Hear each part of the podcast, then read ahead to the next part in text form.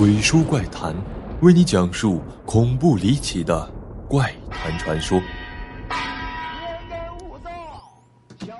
本节目由喜马拉雅 FM 独家播出。大家好，我是鬼叔。马上就到万圣节了，万圣节又叫诸圣节，是西方的传统节日。他们认为这一天各种鬼怪出没，死去人们的灵魂也会离开阴间，在世间游走，就是打破了次元壁。于是乎，人类为了吓走鬼怪，就打扮的比鬼还像鬼，堪称是全员变装，上演现实版的百鬼夜行。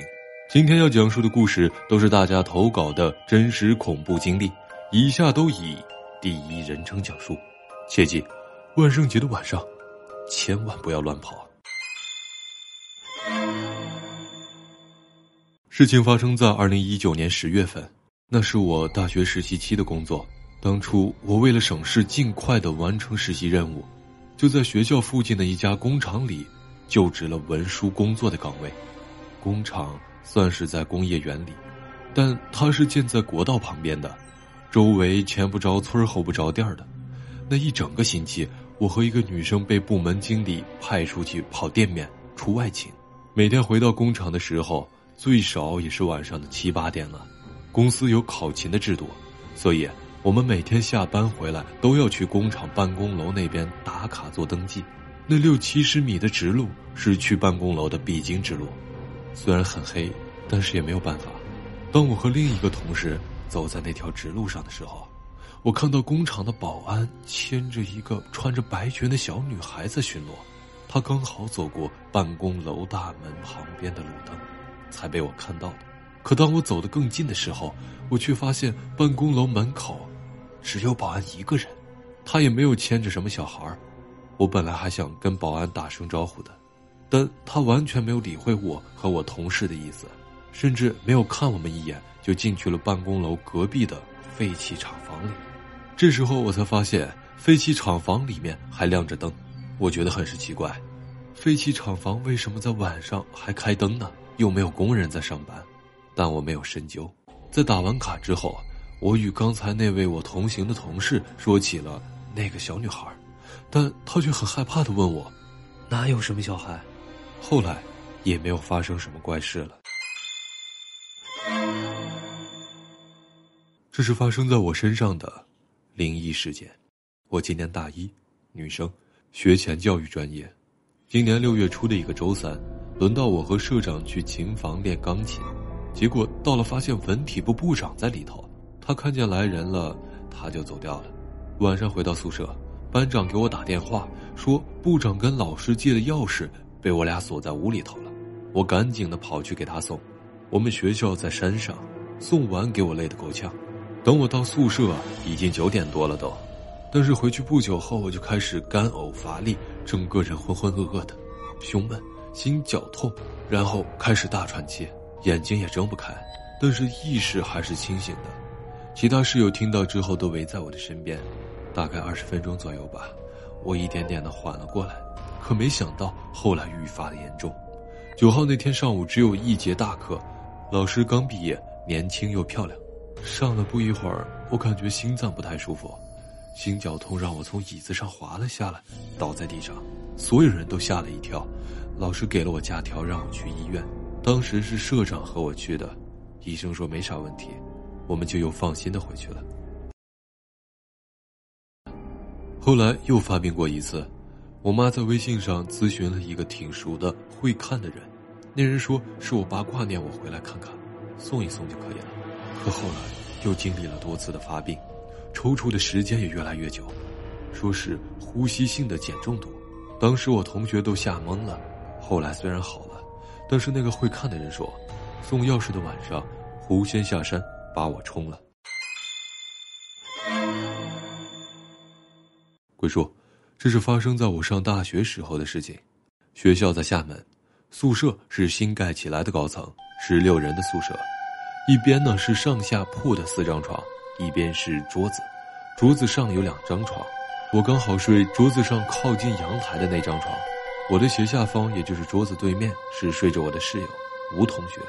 具体是几月份我忘记了。有一天晚上睡下之后啊，本来脸是面向墙的，半夜翻身迷迷糊糊的，感觉我床下有个人影站着，而且是长发，但是只是一瞬间就失去意识，又昏睡了过去。勉勉强强的记得他是站在我脚边的床下。然后第二天中午吃饭的时候，吴同学说昨晚被鬼压床了。他说他半睁开眼睛，就感觉有个长发的女人就站在他的床边。听到这儿，我说我昨晚看到的，然后我们对了一下细节，刚好就是我昨晚说的那个位置。本来我们一直搞不明白，后来过了几个月，因为我们宿舍楼就在马路的旁边，要扩路就往我们宿舍的这一侧挖，没多久就挖到了一座坟，就停工了。而后呢，那个坟就立了一个碑，时至今日，那条路也没有再扩，坟也还在那里。这是一条二零一八年一月二十号给鬼叔的私信，已经过去三年多了，感谢大家的陪伴。一八年的时候，我做这个梦第二天记录下来的，到现在我还非常清晰的记得梦中发生的所有事情，而当时的我。背上被梦里的医生按的地方，现实之中疼了很久。去医院看没什么问题，大概疼了快一个月才渐渐没事的。